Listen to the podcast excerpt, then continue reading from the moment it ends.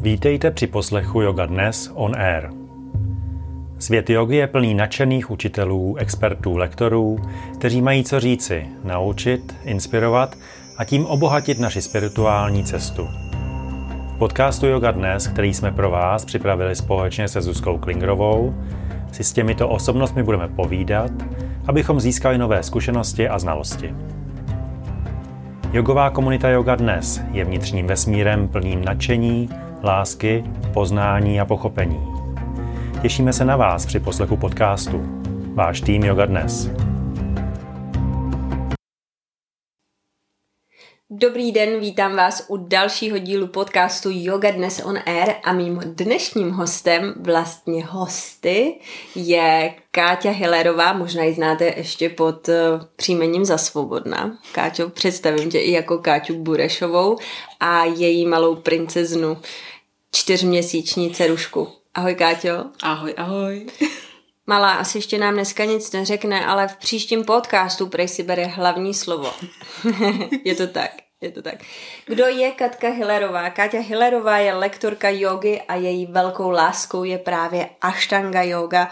Je to influencerka, tvůrkyně jogových videí, ať už ať už pro svůj YouTube kanál, nebo pro platformu Yoga Virtual, anebo pro americkou platformu omstars.com, kterou vlastní její učitelka kino McGregor. Je také majitelkou jogového studia Sedmé nebe, kde pořádá spoustu zajímavých workshopů a akcí. Káťo, já vím, že ty kromě akcí ve studiu organizuješ ale i velké akce právě uh, zveš velké hvězdy jogového nebe celosvětového, právě třeba tvoji učitelku kino, je to tak? Je to tak. Dokonce máme na příští rok teoreticky naplánováno, že by kino mohlo přijet do Prahy. Ale ještě to není úplně stoprocentně potvrzené, takže fingers crossed. to už bude Třetí návštěva? Třetí, no. Třetí návštěva. A kromě kino, uh, McGregor, která je velkou propagátorkou a učitelkou uh, celosvětové známou Ashtanga jogy, tak uh, já vím, že si zvala i jiné hosty. Měla jsem tu Marka Roberce s jeho ženou Dipikou. Jsou taky mý oblíbený učitelé. A jinak eh, zatím ještě nikoho dalšího, ale mám pár lidí, eh, s kterými to mám dohodnuté, takže až situace dovolí, tak určitě zase něco uspořádáme většího. Takže se máme na co těšit. Káťa nám připraví spoustu úžasných zážitků v následujících letech, ale eh, já bych se chtěla vrátit o pár let zpátky. možná nevíte, že Káťa Dřív se věnovala výuce aerobiku, a tančila a organizovala spoustu dalších jiných akcí. Káťo, eh, čemu jsi se dřív věnovala, když jsi skončila vysokou školu? Řekni nám k tomu něco. Já jsem vlastně už na vysoké škole začala se svojí kamarádkou. Měli jsme produkční agenturu, protože to byla vysoká škola hotelová a moje kamarádka se eh, pohybovala v gastronomii, tak jsme začali dělat akce v klubech a jakož to mělo docela úspěch, dokonce si o tom povídali Leoš s Patrikem na Evropě 2, aniž jsme je zaplatili. tak jsme to potom rozšířili na kluby po celé republice a když to dobře fungovalo, tak jsme začali dělat eh, sociální sítě pro firmy, jako marketingovou činnost a potom i uvedení nějakých produktů na trh, takže to bylo spíš jako produkce, marketing. a jak jsi se dostala od produkce marketingu aerobiku tančení k joze? No, já jsem se s jogou potkávala, ano, Mojsku, ty tam to řekneš taky. Já jsem se s jogou potkávala na uh, cvičebních zájezdech a tam byla ta yoga velmi jemná, protože v době před 20 lety, tady zase tolik dynamické jogy nebylo. A mě to moc nebavilo, protože já tehdy jsem, mě bavilo hopsat a tančit a, a hodně, aerobikovat. Hodně aerobikovat, ano ale potom e, na nějakém festivalu nebo kongresu byla hard yoga terapie. Nevím, jestli jste někdy ne. to ještě Jitka Perutková to dělala. Ale bylo to něco jako teďko se dělá taková ta jako rocket yoga, nebo prostě jako No, Jasně. něco takového jako na pomezí jogy a hopsání, jak jsem říkala tomu aerobiku. Mm-hmm. A tam mě to docela zaujalo, protože jsem zjistila, že to může být i něco jiného než jenom, jenom. teď už mi to přijde zajímavý, ale tehdy mi nepřijde zajímavý ležet na zemi a soustředit se na dech. Takže eh, tady jsem zjistila, že nějaká yoga může, může být i něco pro mě. A potom nastal moment, kdy jsem si uvědomila, že už mám certifikát na všechno, víš, jako kickbox aerobik a step aerobik a prostě jsem si říkala, tak už mám všechno, tak teď si udělám certifikát na jogu. Na tu jogu, konečně na, tu jogu, na to konečně, jo. Takže už jsem na nějakou jogu trošku chodila, občas jsem ji někde zažila a teď jsem přišla na ten kurz a řekla jsem si, a potkala jsem Láďu Pokorného. Uh-huh. A vybavuju si ten moment, jak to bylo ještě starý energy na, na fitneráku uh-huh. a Láďa tam seděl pod takovým velkým zlatým budhou a měl své pronikavý oči.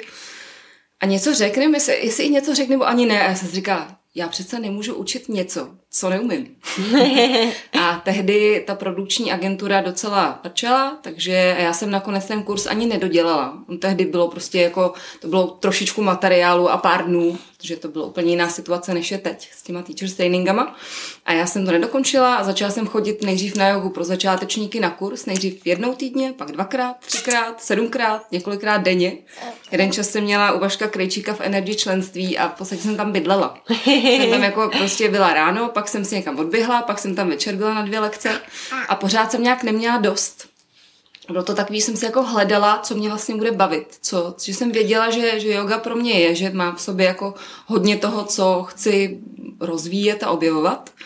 Ale nevěděla jsem úplně jaký směr. A tehdy už jsem praktikovala aštangu. To bylo někdy před deseti lety, něco takového, osmi lety.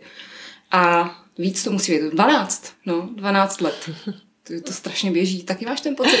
Jo. jo. Právě jsem zjistila, že mi propadá občanka, kterou jsem si před pár dněma vyzvedávala, ono je to 10 let, takže asi tak. tak takhle já to mám taky, to je vždycky takový, jak dlouho praktikuješ jogu? Hele, chvíli, 8, 10, 12, jo, už skoro, to bude 15, no.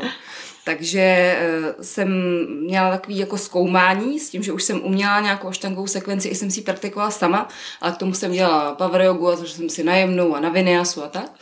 A pak byl nějaký moment, kdy jsem toho skoro chtěla nechat, protože jsem měla pocit, že uh, už není moc jakoby kam jít, což teď vím samozřejmě, že je nesmysl, ale mě to nějak jako nenaplňovalo tolik. Mm-hmm. Ale byl to moment taky, kdy jsem měla pocit, že už jako si nechci kupovat žádný boty na podpadku a upnutý šatičky, ale že si chci udělat nějakou radost. Že nechtěla tančit. Ani Tan- učit aerobik. Tančit jsem chtěla vždycky, jo, pořád chci, ale tak jsem tak jako měla potřebu si udělat radost mm-hmm. a koupila jsem si jogový retreat. A já jsem mhm. tehdy už sledovala kino na YouTube Mm-hmm. To tehdy ještě, myslím, že nebyl Instagram, nebo možná byl, byl v roce 14 začal. Roz, rozjížděl se. Mm. Určitě vím, že vlastně Kino už tehdy měla Instagram, yep. takže musel, musel už běžet, ale já jsem ho neměla, takže jsem ji takhle nesledovala. A odletěla jsem do Tajska a bylo to proto, že já jsem Tajsko znala, já jsem tam jezdila s rodičema už někdy od 18, jsme většinou trávili Vánoce. A tak jsem se jako cítila v tom komfortně, že, mm-hmm. že Tajsko dám a kino mě zajímá. Tak jsem se zbalila, odletěla jsem poprvé v životě sama přes půl světa a tam jsme praktikovali 14 dnů aštangu každý den a já jsem od toho momentu vlastně najela ten systém, který se doporučuje většinou 6 dnů v týdnu, nějakým mm-hmm. způsobem praktikovat aby už to bylo jasný, že u toho zůstanu a že to je přesně to, co mě jako nejvíc naplňuje. Vlastně mě to posunulo hodně jakoby zpátky v tom smyslu asanovém mm-hmm. a hodně dopředu ve smyslu všech ostatních aspektů jo, mm-hmm. jestli mm-hmm. to tak dá říct. Mm-hmm.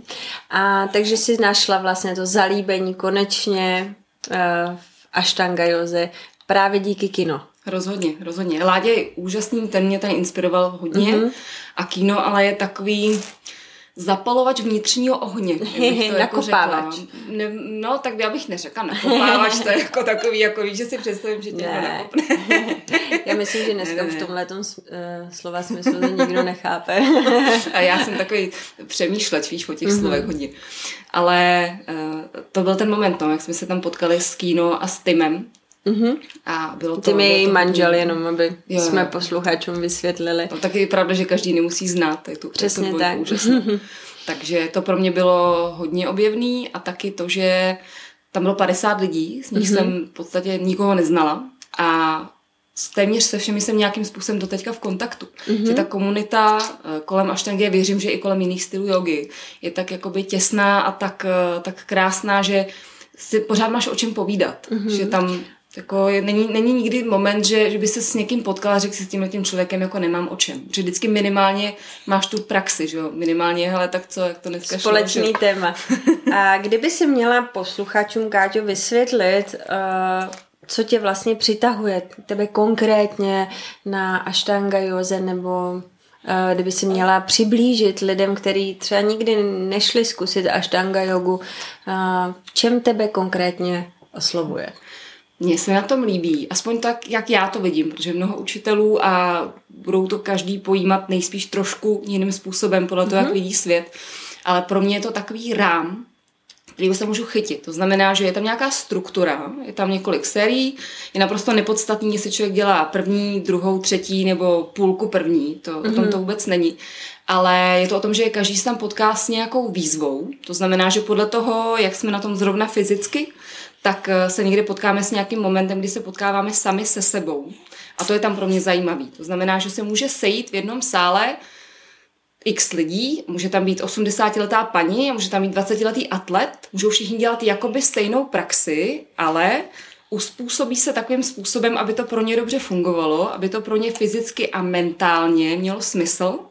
A tím pádem tam není žádný omezení. Nemusí mm-hmm. to být tak, že někdo jde na tuhle lekci, někdo na jinou. Samozřejmě pro někoho to vhodný není, Jasně. Protože eh, ne každý třeba má rád tuhle tu strukturovanou praxi, co je specifické na Ashtanga Joze, když člověk opravdu praktikuje. Třeba já to teď úplně nedělám s tím miminkem, ale dřív jsem to dělala, že jsem opravdu dodržovala to, že těch šest dnů v týdnu jedu tu sekvenci tak, jak ty pozice jsou, jsou za sebou. A ne každý mu to vyhovuje. Někdo prostě má třeba potřebu, jako to máš, jo, strnat ten myslím, že by úplně na to nebyl, že potřebuje tu mm-hmm. kreativitu a to, mm-hmm. svoje, to svoje hledání si toho flow pro ten den. Mně se ta struktura líbí. Mm-hmm. Ale já si vyplňuju ten rám, já si jako vybarvuju ten obraz s těma svýma barvama. Podle toho, jak se ten den cítím, podle toho, jaká je fáze měsíce, podle toho, v jaký jsem životní situaci, protože teď s miminkem samozřejmě je to úplně jiná praxe, než, než to byla třeba před dvěma lety. Mm-hmm. Takže... Eh, Takže se to dá no. vlastně přirovnat k jakési mandale, kterou si sama vybarvuješ. Tak, tak to tak v podstatě cítím, ale máš tam tu strukturu, jako když v Kateřině, mm-hmm. že yoga maraton a tam je ta mandala, který si ty lidi mhm. vybarvují ty Tak přesně ty, to mám na mysli. Ty, ty barvičky, no. ta černobílá, takže... jenom ty jasný čáry daný a ty je no. vybarvuješ podle toho, jak se ten den cítíš. Že pro mě čím, čím díl tohle tu praxi dělám, čím díl se jí věnuju, tím větší genialita je v té posloupnosti. Pro mě mm-hmm. já jako nemám potřebu to nějakým způsobem měnit, protože za mě Ti to, to funguje. funguje. To super. Mm-hmm ale baví mě si v tom hledat to svoje, třeba to ženský. Jsme se mm-hmm. o tom mhm. bavili teď nedávno, mm-hmm. co vlastně chci třeba ve svaté Kateřině učit, protože tam jezdím učit a, a ty si řekla, že bych tam mohla učit něco jako, jako zaměřeného na tu, na tu ženskost v a já si říkám, jo, teď to je vlastně ono. Mm-hmm. Proč, proč mi to nenapadlo? přitom, přitom to na svém Instagramu prezentuješ každý den. Někdy to chce prostě pohled zvenku, aby člověk viděl, co je uvnitř.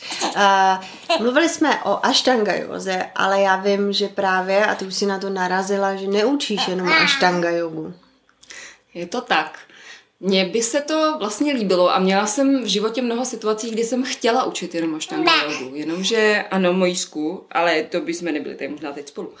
Ale, ale tam je to nejlepší, když je ta praxe raní a když je to tak, že tam ty lidi chodí opravdu pravidelně. Mm-hmm. To mhm. znamená, že když máš aštangový prostory, což já nemám úplně, sedmé nebe je spíš takový, že se tam děje, že jsou tam různé styly jogy, tak je, bývá většinou otevřeno třeba od 6 od rána. Mm-hmm.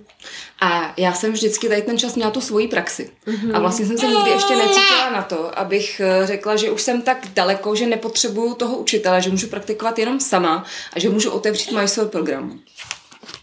A vlastně se mě ptáš na něco, nad čím já jsem přemýšlela nějakou dobu a ještě jak je ta doba teď taková jako jiná a zvláštní, tak už na tím nějakou dobu nepřemýšlím. Prostě dělám to, co mi přijde, že mám dělat. Mm-hmm. A jak jsme se bavili o té ženskosti, tak mě vlastně baví ta kreativita, dávat si do toho tu ženskost i třeba nad rámec toho, co se dá udělat v tom rámu, v té mandale aštangové. Takže, takže asi proto, no. Třeba na to jednou dojde, ale myslím si, že spíš ne, že teď eh, jsem ta máma a že mě baví aštangu zkoumat a předávat a třeba spíš i nějakým workshopovým způsobem, mm-hmm. než abych eh, každý ráno nebo šest dnů v týdnu byla od 6 do, do 9 od rána nastoupená v té šale a tam, a tam asistovala. Asi tak. Že tu energii věnuješ svojí dceři, která už tu teď s náma není. Možná jste slyšeli, že chtěla víc vyprávět malá než Káťa, takže šla spinkat tatínkovi. No spinkat určitě nešla, ale myslím si, že mají nějakou žirafu a, a tak, že jo. si jako udělají safari třeba. a já si myslím, že A určitě mi dáš zapravdu, že těhotenství a mateřství každou ženu změní. A i tebe to posunulo určitě maličko někam jinam, protože vím, že se chystáš ty svoje nabité zkušenosti z toho těhotenství, z porodu uh, nějakým způsobem dál uh, předávat, že jo? Trochu. No, eh, určitě ano, určitě změní to každopádně, mm-hmm. protože já jsem si vlastně nebyla životně jistá, jestli, jestli úplně potřebuji být máma. A když se objevil ten okamžik, že jsem začala cítit, že to potřebuju, že to něco, co do těch mých životních zkušeností patří, tak, eh, eh, tak jsem věděla, že, že to nějakým způsobem bude měnit moji praxi, že to bude měnit můj život, ale nikdy bych nedokázala říct, jak, kdybych si to nezažila. Mm-hmm. To mhm. znamená, že pro mě třeba já jsem čekala, že moje praxe eh, odejde třeba, že moje aštangová praxe odejde během těhotenství. A to se úplně nestalo. To mě překvapilo, že vlastně třeba v třetím trimestru jsem, jsem praktikovala mnohem víc než v prvním a docela mm-hmm. hodně, jako hodně modifikovaně samozřejmě s ohledem k tomu, jak jsem se cítila v ten daný moment. Ale přivedlo mě to rozhodně k tomu víc zkoumat, co to pro mě znamená být žena vůbec. Mm-hmm. Nejenom, nejenom v jogovém kontextu, ale v životním kontextu. A i se chystám na nějaký kurz příští rok, který trošku víc bude propojovat to, jak třeba pracovat s bylinama, to, co děláš ty, že propoješ ayurvedu a jogu, tak mě to vlastně uh, skrz to mateřství k tomu mm-hmm. posílá. Mm-hmm. Víc, se, víc se zajímat nejenom samozřejmě o asana, pranayama, eh, meditace jsou, jsou úžasné nástroje, ale cítím, že tam to vlastně ještě víc z toho ženského pohledu, mm-hmm. s čím se dá pracovat. A přijde mi to pro mě to bylo třeba uh, velmi objevný, že jsem si připadala v těhotenství za prvý velmi krásná, to mě překvapilo. A za druhý velmi mocná. To byl, mm-hmm. to mhm. byl takový hodně jako zajímavý moment, že eh, nebylo potřeba tolik nic jako vytvářet, co se týče právě té jogové praxe nebo jiných věcí, ale cítila jsem, že už to jako v sobě jako ženy máme, víš, takový to, ten, ten potenciál, který se dá různými způsoby, nemusí člověk zrovna, zrovna uh, povíd dítě, ale že v sobě máme jako hodně tvořivosti. Um, já jsem tě zažila během těhotenství, zažila jsem tě před těhotenstvím, po těhotenství i vlastně během porodu, když jsme se byli spolu projít, když ty už si měla kontrakce. Tady vidíte, že Káťa je skutečně člověk, který se nezastaví. A uh, určitě to tvoje těhotenství bylo, ty jsi byla velmi, ty jsi zjemnila, protože ty jsi dříč, já myslím, že to takhle můžu říct, že jsi velmi pracovitý člověk a myslím si, že uh, velmi zodpovědný, když to můžu takto říct. A že ne, že by si v mateřství nebyla, byla, ale uh, byla, dodalo ti to takovou takový nadhled nad tím a jemnost. A necítíš, že to je právě tohle, to, co bys chtěla třeba předávat dál, tady tenhle ta lehkost v té praxi, která je možná až uh, velmi striktní? Yoga by měla být striktní. Hm? Je to tak, že pro mě ta určitá jemnost, protože já jsem se k tomu potřebovala propracovat, mm-hmm. jak ty mhm. říkáš, měla jsem v sobě nějaký pocit, až bych řekla nedostatečnosti a potřebu, potřebu jako pracovat na tom, aby byla lepší a lepší a lepší a, a, a kam půjdem. Že? A to víc, je vlastně... víc certifikátů. přesně no, přesně no, to je vlastně otázka, je kam, kam se člověk mm-hmm. žene, že jo, protože kam se nakonec doženeme, to je akorát ta, ta smrt. Ale já jsem zjemnila už před tím těhotenstvím, protože jsem měla nějakou bolest, eh, což se mi stávalo na, na té mojí jogové nebo, nebo asanové cestě dřív poměrně často, protože já jsem hypermobilní, neměla jsem sílu, měla jsem uh, nějakým způsobem, to tělo jsem používala v aerobiku, který nebylo úplně ideální. Měla jsem třeba, si, když se kouknu na fotky starý třeba ze mm-hmm. zombie, tak jsem měla neustále ovázaný kolena nebo kotníky. Mm-hmm. Permanentně mm-hmm. prostě, protože kyčle třeba nebyly tak úplně rozpohybovaný, jak by mohly být, nebo jak jsou teď. A ten pohyb se většinou zastavil v koleni nebo v kotníku, takže já skoro na všech starých, eh, když jsem jezdila někde třeba na ty týdny s tím cvičením, tak jsem vždycky byla nějak vázaná. A potřeba jsem postupně zjemnit. A potom vlastně ještě loni, na začátku roku, jsem byla na několika retrítech za sebou a měla jsem tam nějakou bolest. Mm-hmm. A byla to asi největší bolest, jakou jsem kdy v životě měla. A stalo se mi poprvé v životě, že jsem opravdu měla několik dnů za sebou, kdy jsem nepraktikovala, že to opravdu nešlo. Že ti tělo a... řeklo, že se máš vrátit zpět. Přesně, takže tam jsem, tam jsem objevila uh, třeba Continuum Movement, co dělá Dáša Wolfová. nebo, nebo jiné praxe, které mi taky dávaly smysl a najednou té aštangy nebylo tolik, čili nebylo těch 6 dnů v týdnu, ale bylo to prostě kombinovaný s něčím jemnějším. A pak přišlo to těhotenství a já jsem byla v podstatě připravená to jako pustit úplně a o to jsem měla větší radost, že se to nedělo. Ale tím pádem, že jsem byla připravená pustit to úplně, mi bylo jedno, že té praxe byly třeba dva dny v týdnu. Nebo že byla jedna silná praxe za týden a ty ostatní byly jako výrazně jemnější. Ale určitě, já třeba jsem nikdy nechápala, když ke mně chodili studenti, kteří měli děti, nebo snažíš se to chápat, ale mm-hmm. je to mhm. úplně jiný, když to pak zažíváš, že jo. Že někdy opravdu na to vůbec nemáš čas, třeba, nebo prostor, protože je ráno a najednou je večer. Jo, energii taky, ale, ale za mě se energie vždycky nějaká aspoň najde, ale teď zjišťuju, že jako i ten čas tam není. A je tam možná i větší eh, jako nacítění potom mm-hmm. na to, mhm. jak, jak to lidi můžou mít v životě. A je fakt, že vnímám třeba ve své učitelské praxi, že spíš se jako stejně jako kino mimochodem posouvám k tomu eh, ty lidi tak trochu brzdit. Jo. Mně se teď párkrát stalo, to je možná docela zajímavé, že ke mně přišli studenti na individuální lekce a já jsem si pak uvědomila, že oni o mě očekávali něco úplně jiného, než eh, jak já to ale už nějakou delší dobu mám. Že možná působím, že pořád je to tak, že já vám pomůžu se kopnout do vlastního zadku, abyste teda stáli na té podložce každý den a aby ta praxe se jako opravdu stávala silnější, abyste byli flexibilnější. Ale já nakonec tam stojím a vidím ty lidi, jak ty pozice třeba nedělají úplně ideálním způsobem vzhledem ke svému vlastnímu tělu, že se jako zbytečně tlačí někam, kde už třeba dech není jemný, mm-hmm. nebo kde se do toho nemůžou uvolnit, nebo kde nemůžou mít uvolněný obličeje a čelisti, to většinou pro mě je docela, docela zajímavý eh, moment v tohleto sledovat. A teď říkám, tak se tady zastavme prostě a pojďme tady třeba jako prodýchat a popovídat si o něčem. A někdy to ty lidi tak jako mají, že, že jim to vyhovuje, ale někdy vidím, že jsou jako překvapený, že já tohle říkám. Jako, že... že to nečekej podle toho, jak tě znají třeba ze sociálních sítí. Možná, a nebo bych spíš řekla, že jak se to vyvíjí, tak, eh, tak to lidi vlastně se zafixují na nějakým obrazu, který, mm-hmm. který vyšleš před nějakou dobou a... Mezi tím si udělala 200 kroků. Přesně. A mně se to stává třeba, když eh, někdo se mnou má po delší době lekci, třeba nějakou jemnější a i tam jako jde stejně a pak je překvapený, že jako... Je to jiný. Je, že, že to jako já dělám a že to opravdu jako je jemný, protože mm-hmm. oni čekají, když to teda ta Katka jako učí tohle, tak to určitě tam budu ze mě jako kapat pot a... A budu a, stát na uších. A budu stát na uších a, a ono to tak není, že ale už dlouho to tak není. Mm. Ale nemáš ten pocit, že někdy ty lidi si tě nějak jako zaškatulkujou? Ne. ono je to asi trochu jako... jiný v té kombinaci s tou ayurvedou, protože ta ayurveda tu jogu posouvá úplně někam jinam, protože hmm. ayurveda hodně používá psychologii a možná tam je to přece jenom trochu jiný.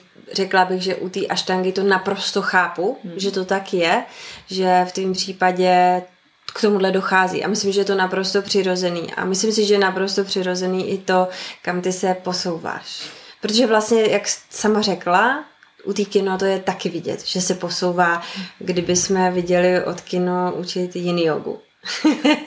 za první, jo, a za druhý, tak. že používá třeba pomůcky, že jo? Tak. což já, já jsem ji zažila před těma sedmi, osmi lety. To bylo úplně nemyslitelné. Mm-hmm, mm-hmm. A teď je to takový jako pojďme se potkat tam, kde je ten student v ten daný moment, což říkala vždycky, ale najednou je to třeba na židli. Uh-huh. A najednou je to třeba s páskem, že jo? Prostě, protože ona tam má tu maminku, která jí stárne, uh-huh. se kterou pracuje Plus bych řekla, že I ona sama. Tohle, I ona sama. A plus tohle bych řekla, že se vlastně aspoň všichni až takový učitelé, se kterými jsem se potkala, taková ta starší generace, kterým je teď třeba 60-70, uh-huh. tak jsou velmi jemní. Jsou uh-huh. takový jako, je to jako nádherný.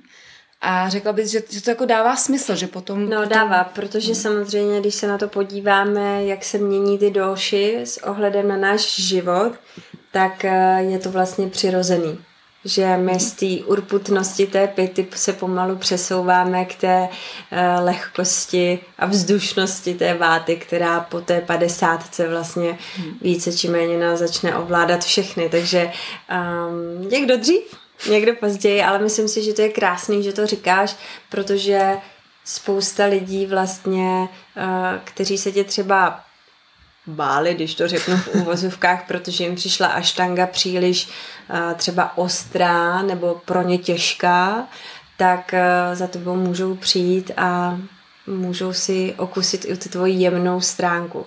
Káťa je určitě člověk, který vás uh, inspiruje k tomu, abyste se postavili na tu podložku a ne vždycky k tomu používá až tangovou cestu. Káťa, ty už si naznačila, že jsi cestovala. Vždycky si cestovala a vždycky cestovat budeš. Doufejme. a já myslím, že určitě. A já bych se tě chtěla právě víc zeptat na tvoje cesty uh, za jogou. Ne, napřed tvoje cesty za tvým studiem jogy a potom se tě zeptám na tvoje jogové cesty, které děláš pro lidi. Uh, ty si už naznačila, že jsi odjela do Thajska, sama na retreat.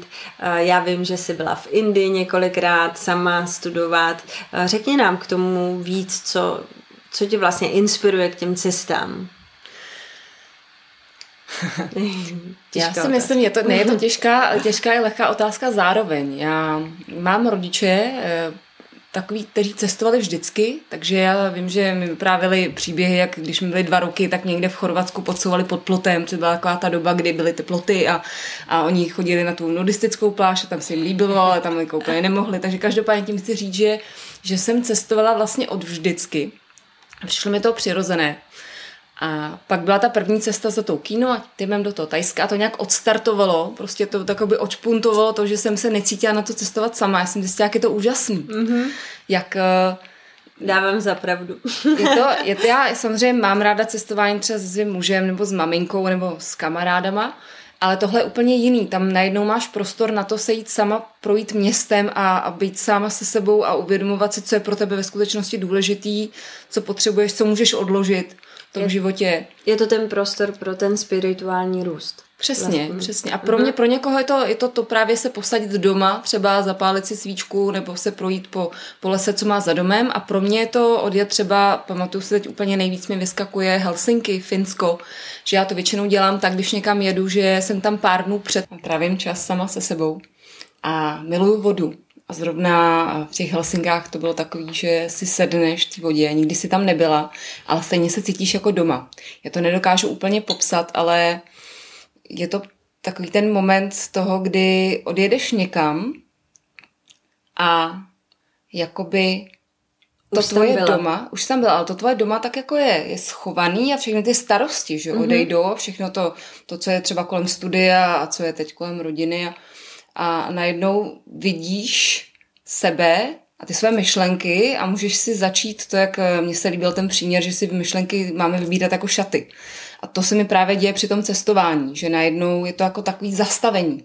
Mm-hmm.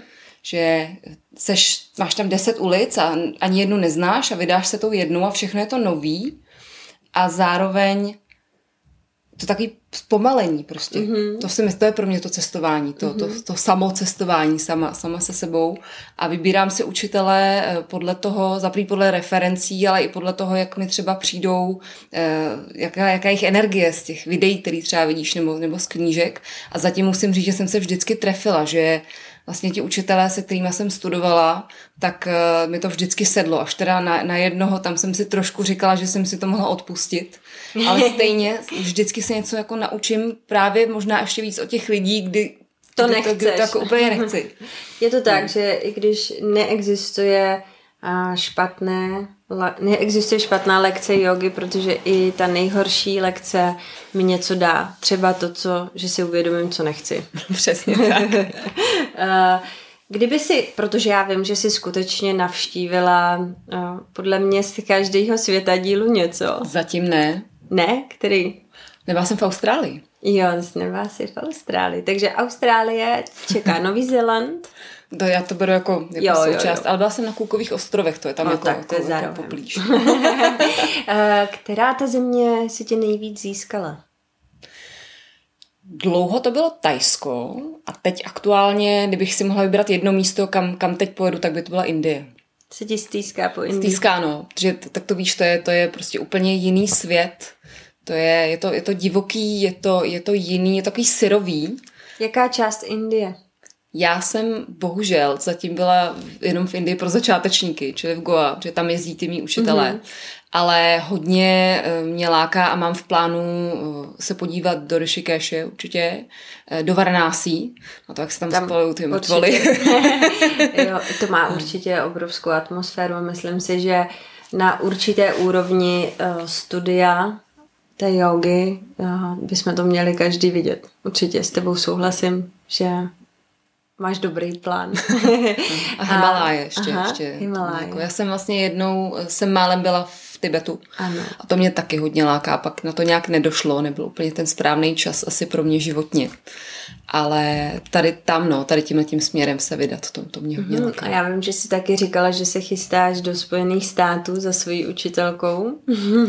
no, bude-li to možné, protože Kino teď otevřela nové prostory, mnohem větší, asi čtyřnásobně větší, než měla mm-hmm. původně. Bohužel už to není hned u oceánu, což mě trošku mrzí, protože když jsem tam byla třeba na intenzivu, což je jakoby teacher's training, ale nedostaneš žádný certifikát, což tam Což chápu. možná tady na chvilinku zastavím, protože to je velmi zajímavý říct, jak vlastně v Ashtanga Joze se získávají uh, ty certifikáty učitelský, že to není úplně uh, jako v třeba, já nevím, v Hatha Joze nebo Power Joze.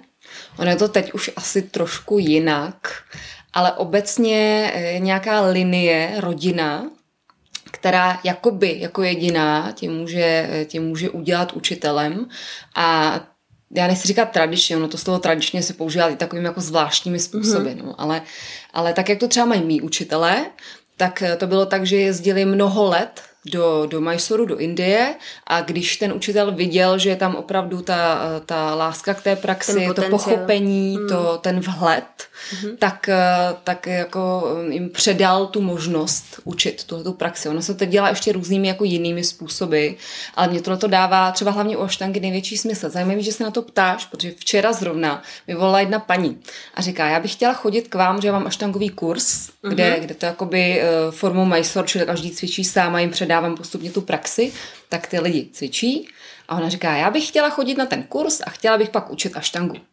A já říkám, no.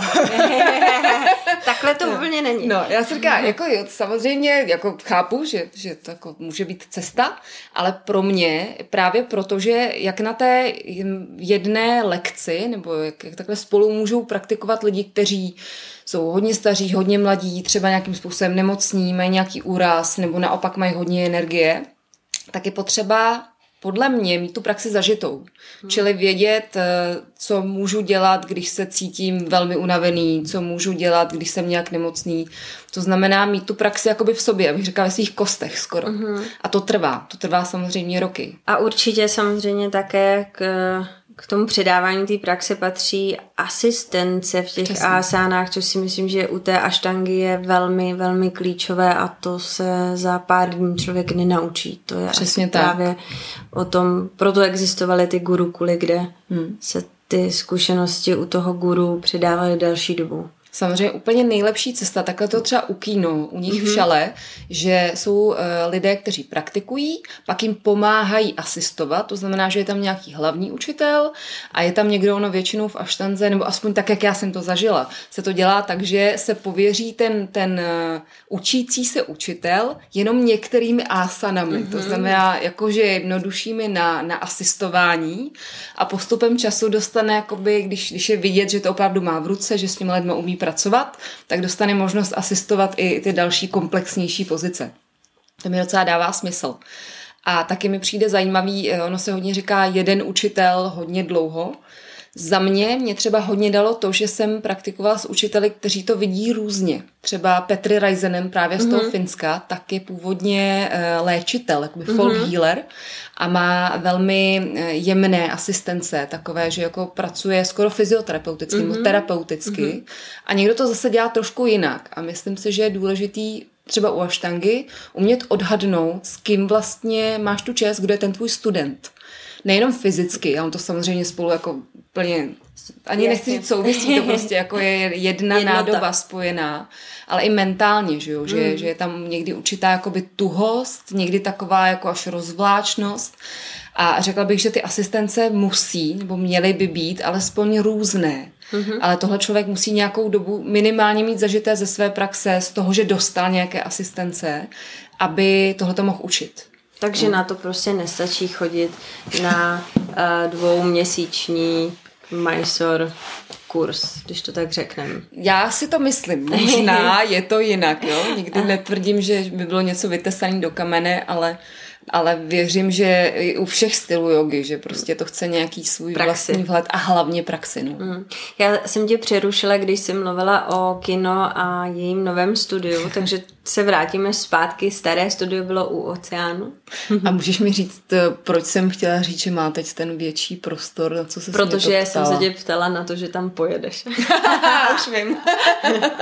jo, jo, to je pravda, to je pravda. No. Takže se těšíš, že uvidíš nové prostory? Za prvé a za druhé, už když ještě jsem jako nebyla těhotná vlastně se k tomu ještě úplně neschylila, tak jsem se bavila s mojí maminkou, lékařkou. Mm-hmm. má takový některý docela zajímavý názor na věci a říká, že jí přijde vlastně rozumnější třeba s tím malým děťátkem eh, nejdřív letět spíš směrem tady eh, do, do Ameriky, do Miami, než třeba do Indie.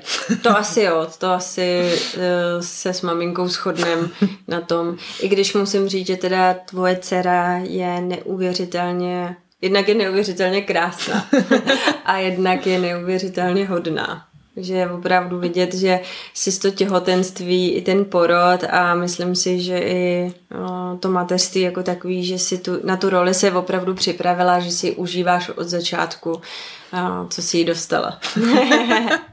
a když jsem naťukla o, těhotenství, tak já bych o, teď od cestování na chvíli utekla, ale ještě se k němu vrátím, jak jsem říkala a zeptám se tě víc právě na to těhotenství, protože ty se rodila doma. Je to tak? A těhotenství a porod teda. ty jsi rodila doma. Ono to je jedno bez druhého úplně jako Přesně jako tak. Většinou se moc nejde. Takže by si se rozhodla, že bys jenom těhotná, asi nejde. A, tak eh, myslím si, že někteří posluchači nebo posluchačky tě pozorovali na Instagramu, že máš spoustu sledujících a možná se ptali na spoustu dotazů ohledně tvé praxe, protože uh, si třeba se věnovala obráceným asánám, což může být pro někoho trošku překvapení, protože samozřejmě ve většině kurzů jogy pro těhotné slyší, že nemají dělat obrácené pozice a, a vím, že jsme to spolu diskutovali a tady samozřejmě to, co už Káťa naznačila, 15 let každodenní praxe je něco jiného, než když cvičím pondělí a středa jednou za 14 dní. Takže eh, co ty sama by si k tomu řekla? Jaký byl tvůj poznatek? Nebo... No, já jsem právě snad těsně předtím, než jsem otěhotněla, tak jsem četla knížku Yoga, Yoga Sadhana for Mothers. Mm-hmm. Je to o praktikantkách aštangy, které vypráví o tom, jak, jak, jak to, jaké to pro ně bylo vlastně praktikovat během těhotenství, jaký byl porod, jaký byl to období potom, což je mimochodem vlastně mnohem pro mě teda náročnější a intenzivnější než to těhotenství jako takové. Ale co mi z toho vyšlo je, že každá to měla úplně jinak. Mm-hmm. A to mě v podstatě přesvědčilo o tom, že to, co potřebuju dělat, nebo to, co jsem potřebovala dělat v těhotenství a i dál a i předtím, bylo poslouchat svoje vlastní tělo. To znamená, eh, ne si říct, že až budu těhotná, tak budu dělat ty stojky, stojky třeba, jo, to budu hustá. Takhle to rozhodně nebylo. Já jsem, jak jsem ti říkala, jsem byla jako připravená to odložit, kdyby to bylo potřeba, nebo kdyby tělo si řeklo uh-huh. a mhm. miminko si řeklo, že je to potřeba. A byla jsem vlastně sama překvapená, že se to nedělo. A tam právě i v té knížce se řešily obrácené pozice a byla tam třeba jedna praktikantka, která uh, byla ještě u, u Pataby Joyce a stála hodinu na hlavě. Těhotná. Hodinu, chápeš? To je prostě jako... I netěhotná hodinu je opravdu dlouhá Přesně doba. tak. Ale no. zase určitě ten euforický stav se dostavil. No, ale měla v pohodě porod, zdravé miminko, takže eh, pro mě to bylo takový, budu, budu poslouchat svoje tělo a budu, budu ještě mnohem víc, než, než jsem to dělala předtím. To, to možná, jak se stala, co se změnilo, mm-hmm. tak rozhodně tohle, že, že mi to vlastně otevřelo to, že jsem, že jsem eh, ještě víc se zaměřila na to, že ne na tu formu, ne na tu asanu, na ten tvar, ale na ten pocit, na ten prožitek. Uh-huh. A to bych ráda třeba předávala potom dál. Každopádně tohle se rozhodně dělo v těhotenství. A já jsem si to vlastně docela hodně užívala. Paradoxně to byla doba, kdy ne, se nedalo moc chodit nikam k učitelům. A to, co jsem vlastně nikdy tak úplně dělat nechtěla, čili praktikovat jenom sama, tak najednou to nějak jinak nešlo. Byla jsem na chatě, jsem se přesunula z Prahy do přírody A úplně přirozeně se to dělo, že najednou jeden den byla nějaká trošku silnější aštangová praxe, druhý den jsem se vlnila, protože se mi tam vrací postupně, jak si říká, jak jsem tancovala docela dlouho a i jako docela intenzivně, tak se mi tam vracelo takový to, že někdy potřebuju se tak jako houpat v tom. Chodím už nějakou delší dobu nárazově, ale, ale chodím na čakrajogu k Barčehu, takže i ty věci, které třeba ona učí, tak, tak mi tam dávaly smysl. A takhle jsem s tím těhotenstvím procházela. A najednou byl ten čas toho porodu. A já jsem, já jsem absolvovala nějaký kurzy, kurzy hypnoporodu a i jsem si hodně četla o tom, o různých možnostech. Ale pořád se mi vracelo to, že ty naše těla jsou extrémně inteligentní a že jediný, co, co můžeme a v podstatě bychom měli udělat je, je vnímat. Uh-huh. To znamená nevypínat takový to, co se děje, že, že lidi třeba cítí, že se jim nedělá úplně, že jim není úplně dobře a přesto třeba jdou do práce a nebo se nějak přepínají, tak, eh, tak to, to těhotenství mě hodně hodilo do toho modu se ještě víc naciťovat na to, poslouchat to, jak se opravdu aktuálně cítím. A ono to šlo, že studio bylo zavřený. Já jsem si dělala online lekce jenom tehdy, když se mi vlastně chtělo. Takže Mimochodem si taky trošku myslím, že, že, to, že se to celé tady zpomalilo, ta doba, tak to byl jeden z důvodů, že, že moje tělo jako kejvlo na to, že teda OK, budeme těhotný. Budeme těhotný Takže... a můžeme si dovolit praxi, jakou budeme chtít. Přesně tak, no. Takže tohle se mi rozhodně, rozhodně dělo během těhotenství. A s těma stojkama to bylo zajímavé, protože já mám skvělého učitele, můžu rozhodně říct, že je skvělý a je velmi, velmi jemný a vlastně mm-hmm. učí, učí ty stojky takovým způsobem jako uvolnit se do toho, mm-hmm. což zní paradoxně a jako zážitek to je nádherný, mm-hmm. že vím, že dost často se stojky učí jako udělejme 10 minut plank a do toho stojíme 10 minut prostě opřený vozeť a najdeme co nejvíc svalů a on tam vlastně učí to jako najdi svůj střed a, a najdi tu svůj dech, no, mm. tu přirozenost a tu lehkost. A mě to hodně pomohlo třeba si myslím v tom, že mě vůbec nebolely záda během těhotenství, mm-hmm. protože se tam používaly. Jenom tady svaly. zastavím, to neznamená, že když jste těhotné a bolí vás záda, že byste měli praktikovat stoje uh, na rukou, ale no. samozřejmě ta praxe, která je vedená s tou lehkostí a nasloucháním, pomůže od bolesti. Jo, děkuji. To je, to je rozhodně potřeba zmínit, protože to, tohle já bych chtěla vlastně předávat, takové to být k sobě upřímní, co třeba učím i na svých lekcích. Lidi třeba, nevím, vkračují ze psa hlavou dolů do bojovníka a je to vždycky, a mám jako vkročit mezi ruce?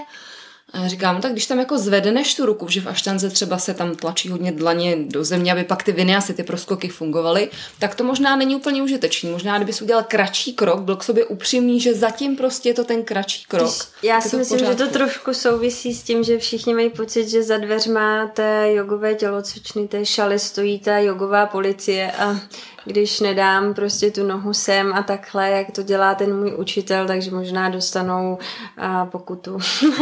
tak vidíte, jak Káťa vám říká, že nedostanete pokutu, že můžete klidně tu nohu dát ne úplně mezi ruce. No, možná to heslo bude i v tom těhotenství, i v té jogové praxi jako dovolit si. Mm. Dovolit si přijmout sám sebe takový, jaký aktuálně jsem mm. a najít v tom spokojenost a uvědomit si, že vlastně přesně není kam úplně jako běžet, protože co je vlastně ta cílová páska, že jo? Co se stane, když teda vkročím mezi ty ruce nebo budu dělat nějakou šílenost? Jako... No možná začnou se objevovat okolo tebe duhy. Skákat jednorožci mimochodem, Káťa je velký fanoušek jednorožců. jo, duhy taky miluju, je pravda, jestli se o tom cestování, tak, tak na Kanárech, eh, na některých ostrovech můžete vidět duhu třeba 15krát za den. Což je Katky Hillerový ostrov. Přesně. A teď tam zrovna bouchla sopka, takže tam asi úplně pojedu. Teď tam ty no. nebude tolik. A zpátky k no. tomu, no. k tomu porodu a eh, tedy poselství z těhotenství je naprosto jasné. Já vím, že uh, jsou dva tábory. Jeden říká rodit v nemocnicích a druhý říká uh, rodit doma. A já myslím, že ty jsi člověk, který má všechno připravený a protože máš ty zkušenosti s organizováním čehokoliv, ať už jsou to retreaty nebo různé akce v klubech, co jsi zmínila a vůbec eh, to, co jsi studovala, vlastně tě předurčovalo k tomu být dobrý organizátor, tak eh, já vím, že jsi takto zodpovědně přistoupila i k tomu porodu. Já jsem, eh, jak jsem, jak jsem zmínila, moje maminka je lékařka, takže já znám to prostředí nemocniční a mně osobně není úplně sympatické. Mám trošku syndrom bílého pláště, čili takový to, že potkáš doktora a stuhneš. No. Takže já jsem věděla, že tohle pro mě není prostředí, kde já jsem schopná se úplně uvolnit. Někdo to tak má, pro někoho, mm-hmm. když vstoupí do nemocnice, tak říká, tady se o mě postarají, všechno je to dobrý. A já jsem věděla, že tohle ale není úplně tak, jak to já mám nastavený. Tak jsem, a ještě navíc mám kolem sebe poměrně dost lidí, kteří rodili doma hezky, úspěšně ve smyslu toho, že všechno proběhlo hladce, takže jsem věděla, že to jde a že, že ty lidi, který znám, to takovým způsobem měli. A začala jsem zjišťovat potom svoje možnosti, takže nakonec to dopadlo tak, že jsem byla připravená na všechny varianty. To mhm. znamená, věděla jsem, eh, kam bych jela, kdybych třeba potřebovala sekci, kdybych potřebovala císařský řez, což je možnost a není na tom nic špatného, někdy je to potřeba, ale věděla jsem, že pokud se to můžu vyhnout, tak to bude fajn. Věděla jsem, eh, kam bych eh, jela, kdybych, kdybych rodila v nemocnici, kdyby to bylo potřeba, protože jsme, já jsem měla vlastně porodní asistentku, náhradní porodní asistentku, jednu dulu svojí, kterou jsem měla mít u porodu a nakonec neměla a jednu dulu jako poradní hlas. To je mimochodem pro mě velmi důležitá doteď, konzultuju s ní spoustu věcí, takže to byl jako velký tým, a byla jsem připravená na všechny možnosti, i jsem byla na nějakých jako eh, z barčouhů, na, na, na terapii, plus jsem byla u Terezy Kramerové, která dělá práci s myslí, abych se nastavila na to, že budu v pohodě, případně i v tom nemocničním prostředí. A za mě si myslím, že díky tomu, že jsem se otevřela právě zase všem těm možnostem, jako v tom těhotenství, čili co přijde, to, přijde. Co přijde, přijde, tak, eh, tak přišlo eh, to, že jsem, jsem rodila doma, měla jsem bazén, takže do vody. Zuzka právě zmínila, že, že ten den, kdy jsem začala rodit, tak my jsme měli dohodnutou spolu procházku. Já už jsem měla kontrakce a moje dula. Ukázalo se, že protože to vlastně tak jako si přála, ona jí rodily další čtyři ženy, takže si přála, abych já ještě nerodila. Takže říká, to budou asi poslíčci. Tak jsem říká, no dobrý, jako cítím to, že jo, tak, tak jsem se šla projít, protože stejně ve všech těch kurzech doporučují právě, že pokud se na to cítíš, takže se máš jít projít, takže jsme byli se Zuzkou se projít. Káťa tvrdohlavě tvrdila, že jsou to ty poslíčci, přitom se to velmi pravidelně opakovalo. A když jsem ji odvážela domů, tak říkala, hele, nedávej mi tu sedačku normálně, já musím sedět hlavu opřená téměř o palubní desku, tak mi bylo jasný, že uh, můžu v následujících hodinách očekávat zprávu, že to klaplo. No, A takže napuštěný bazén, manžel, celý tým připravený. No, to by bylo bývalo skvělé, ale nebo vlastně ne, protože eh, ta moje důla, jak jsem říkala, ta právě měla ještě ty další ženy, ale ona věděla, jakou mám porodní asistentku a že mám porodní asistentku, která je velmi laskavá a v podstatě je taková jako dulí, to znamená jako mm-hmm. opečovávací, taková mm-hmm. mateřská.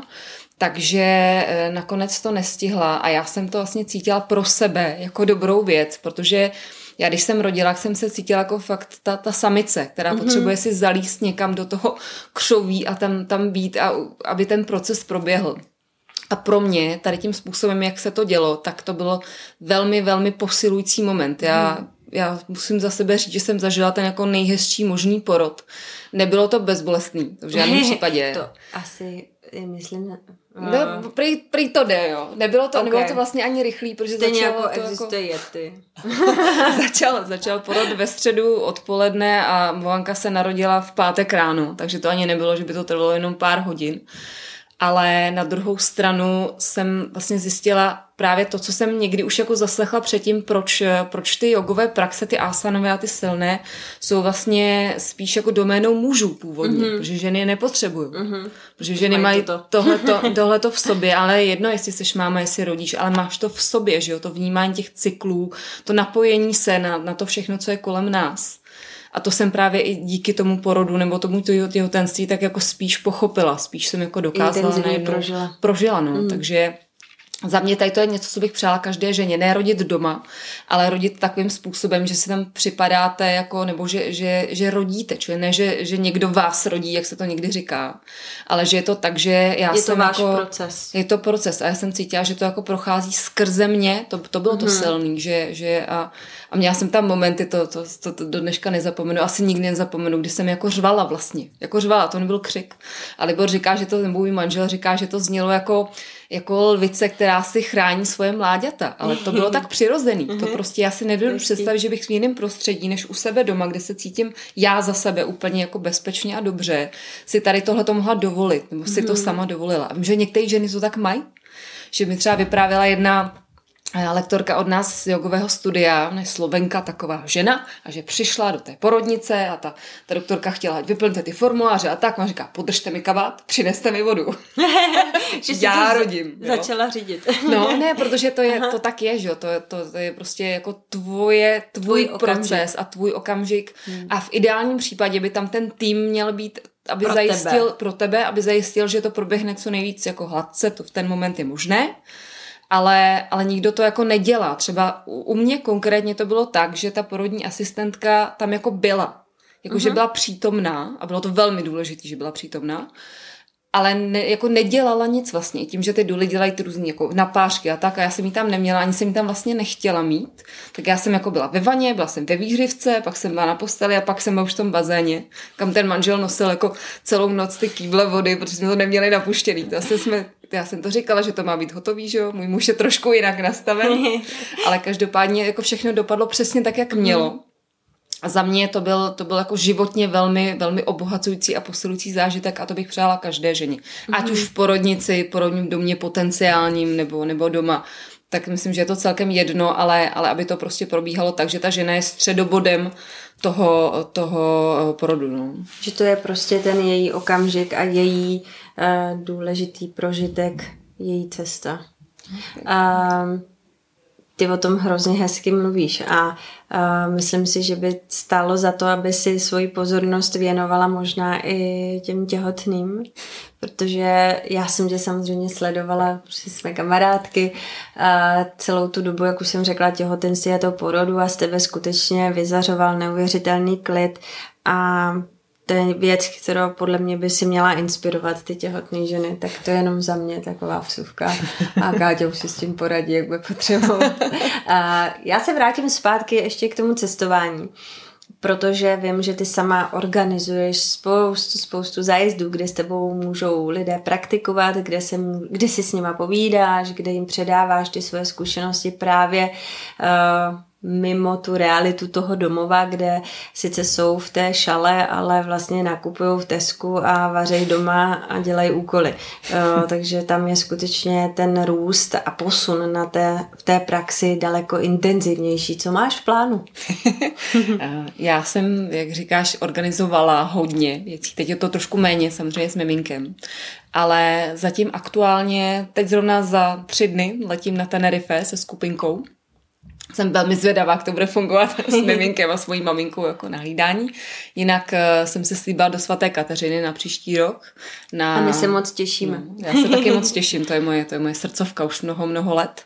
Tam budu učit několik témat, právě Zuzka mě inspirovala k tomu, že to jedno téma bude takové jako ta, ta ženská poloha jogy a jak to, jak to uchopit. Potom si organizuju eh, jogové víkendy ještě na jiných různých místech. Eh, Mimochodem i stojkovací. Stojkovací, to je teďko uvidíme, jak to bude dál, protože nás to hodně baví, ale, ale teď třeba jsme zkoušeli udělat jeden retreat a zrovna lidi úplně se na to nesešli, takže uvidíme, jak to bude dal, další rok. Ale tam je to hezký, že to je skupina učitelů, že je to mm-hmm. tak, že jsem tam já a ten Honzi, který učí stojky a někdo, který učí vis a fyzio a třeba i jiu-jitsu, to takový jako hodně, hodně, hodně retreatové v tom smyslu, že je to od rána až do večera, to tady ty jogové víkendy jsou spíš se o wellnessu, o tom odpočinku, odpočinku a, a třeba do, dobré jídle a tak. Mm-hmm. A jinak plánuju, jestli to dobře dopadne, v červnu Levkadu. To mm-hmm. je můj nejoblíbenější asi ostrov. Kromě té Indie, kterou miluju, tak ta Levkada, tato Řecko, tam prostě se velmi ráda vracím. Takže tam nejspíš snad pojedu učit jogu. A dál uvidíme, co ještě bude dalšího, no, co mm-hmm. se mhm. ještě objeví. Teď právě, jestli bude hezky, nebo jestli hezky dopadne to Tenerife podzimní, tak to bych možná taky dál udělala jako, jako tradici, protože jsem zjistila díky tady téhle té zvláštní době, že Kanárské ostrovy, tak si všimla, jsou, jsou blízko a dá se tam země ohřát a jsou, jsou krásné a jsou různé hlavně jednotlivé ostrovy, takže si myslím, že tam se budu asi vracet i, mm-hmm. i mhm. takhle s jogovými skupinkama. Mm-hmm. I sama. se svojí dcerou a manželem a maminkou. No, jestli to dobře dopadne a máma to zvládne, to hlídání, tak tam pojedu asi na retreat, protože oni na Tenerife otevřeli uh, původně, co je v Indii, Propeveli, mm-hmm. tak si otevřeli retreatové centrum na Tenerife. Čili pět hodin letu. Studovat pojedeš no, tam no. místo do Indie, což samozřejmě, když je malá, takhle malá, asi je přece jenom dálka a ještě je to risk, ale Tenerife v pohodě. Někdy jedeš pět hodin z jednoho konce Prahy na druhou. Přes, teď, teď poslední dobou docela často, takže je vlastně možná jednodušší si mm. odletět na, na ostrovy kanálské a tam, tam si pobít a učit se jogu. Takže mm. si myslím, že, že máš pravdu, že tam se budu si teď vracet. No. Káťo, já uh, vím, že ale máš spoustu jiných, ještě dalších plánů, kromě cestování do budoucna a mým minulým hostem byl Tom Strnat, který už tu něco naznačil. A Prozradíš mi? Popravdě řečeno, Tomáš o tom ví určitě mnohem víc než já, ale Tomáš se Sárou a ještě s jednou další učitelkou plánují... Uh, Lenkou Minačkou. Lenkou Minačkou, děkuju. On to zmiňoval. No, plánují i Teachers Training. A já vlastně už to mám v sobě docela dlouho, protože někdy, eh, třeba když jsem si dělala učitelský trénink po druhé, protože já jsem se ho tehdy přerušil, jsme vlastně nedokončili, mm-hmm. pak jsem udělal ještě jednou po několika letech, kdy už jsem praktikovala jongu pravidelně a věděla jsem plus minus o co go. tak, eh, tak jsem si všimla, že, že někteří učitelé jogy nemají třeba uh, tolik toho, s čím můžou pracovat s těma studentama a že jsou možná nějaké věci, které bych jim i já mohla předat. Třeba to se týče těch asistencí. Mm-hmm. A to je něco, co budu právě u Tomáše a Sáry učit. Mm-hmm. Plus tam bude nějaký trošku vhled do aštangy, čili o čem to je, kdyby to někoho zajímalo, chtěl se tomu dál věnovat. Ale pro mě třeba ten, ten dotyk je já si myslím, že to je i z jeden důvodů, proč praktikuju aštangu, že nejde o to, že vás někdo jako nadspe do nějaké pozice, ale je to, že ten učitel je tam pro vás ve smyslu nějaké opory. To znamená, vždycky první, aby mohla být mobilita, musí být stabilita. A ten učitel tam právě pro tenhle ten moment je.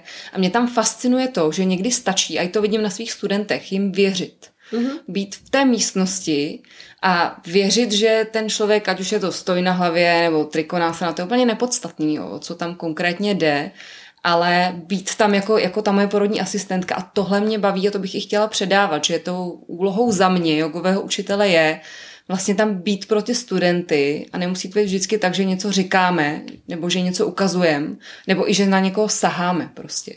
Takže tohle bych chtěla předávat potenciálně třeba i jogovým učitelům, to by se mi líbilo. No. Uh-huh. A vypadá to, že se to bude že to dopadne. příští rok v červenci. Čer- Tom říkal přesně tak, příští rok v červenci.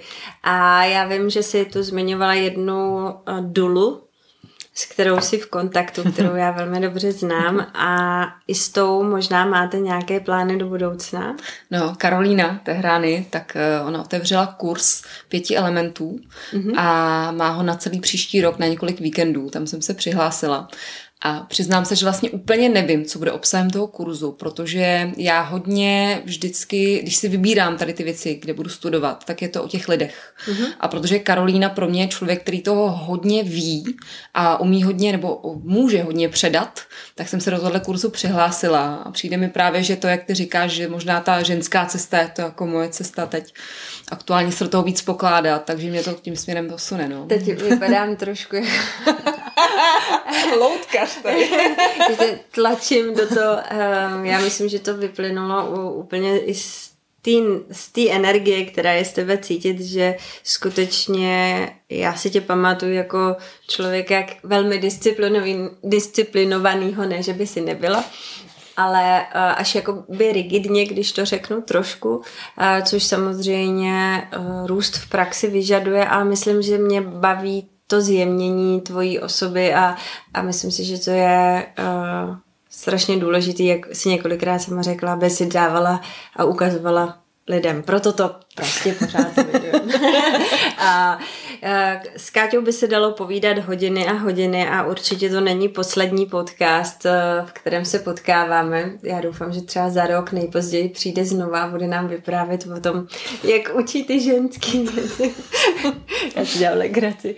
A, No určitě v Kateřině, v rezortu svatá Kateřina bude učit ty ženské věci, takže kdyby vás to zajímalo a chtěli jste vidět tuto Káti stranu, tak určitě máte možnost eh, si s Káťou potkat v rezortu a určitě na dalších jejich akcích. Ale tři poslední otázky. Tři poslední otázky, eh, které jsou na tělo a které nechci, aby si o nich dlouho přemýšlela. Aj. aby si řekla první věc, která tě napadne. Jdeme na to? tak pojďme. tak jo. Nejoblíbenější jídlo Kati Hillerový. Nepřemýšlím. to je těžký, to je těžký. To záleží strašně na tom. Ne, fakt nemám. Jako Já vím, jedno. přece mango. Nebo kokosový. Kokosový ořech. Kokos... Kokosová zmrzlina možná. Kokosový všechno. OK. Uh, druhá věc. Uh, nejoblíbenější místo Káti Hillerový. Levkada. Levkada. A poslední. Bez čeho nikdy nepotkáme Káťu Hillerovou. Co má vždycky u sebe.